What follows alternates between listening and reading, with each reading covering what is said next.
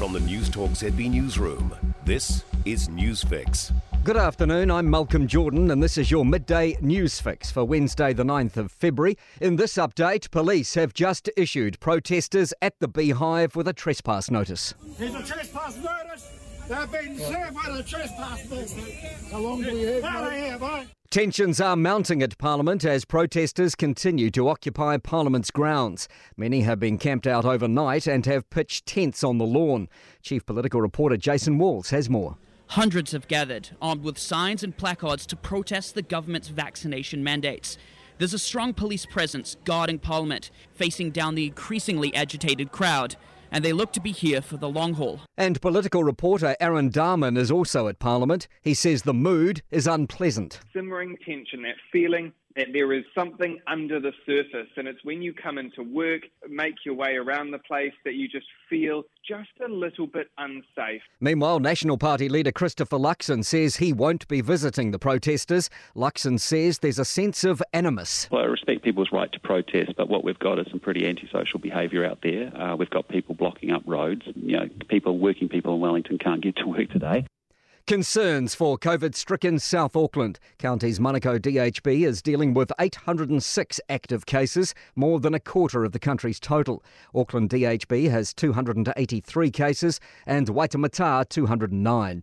Te Puea Marae Chair Hurimoana Dennis says home isolation isn't working. Housing and overcrowding situations has always been uh, a big part of how we have to live. So being able to self isolate at home in the current context is very difficult. Stuart Nash is rejecting suggestions Australia will leave New Zealand behind when its borders reopen. Australian Prime Minister Scott Morrison says fully vaccinated tourists will be allowed into the country from February 21. It's prompted concerns our tourism sector will lose out to Australian counterparts. New Zealand's border won't fully reopen until October. The tourism minister says the government remains confident with its plans to reopen. Every single meeting that we've had with regard to how to deal with COVID and every single decision we make is about keeping our communities, our people, our families, and our colleagues safe.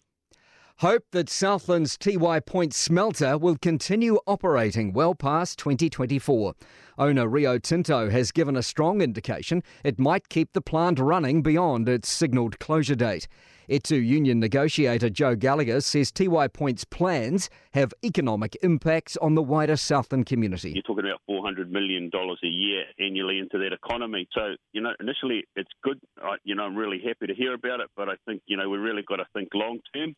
To sport, Newcastle is out of the bottom three in the English Premier League for the first time this season, with a 3 1 come from behind win over Everton. And Burnley and Manchester United have shared the spoils one all. James Anderson and Stuart Broad are among eight players to have been dropped by England from the Test squad to tour the West Indies next month. And Formula One bosses have removed the ability for drivers to take a knee as an anti racism gesture ahead of the season start next month. I'm Malcolm Jordan, and that's your latest news fix. We'll be back with the next update at 5 pm from the News Talk ZB newsroom. For more news, listen to News Talk ZB live on iHeartRadio.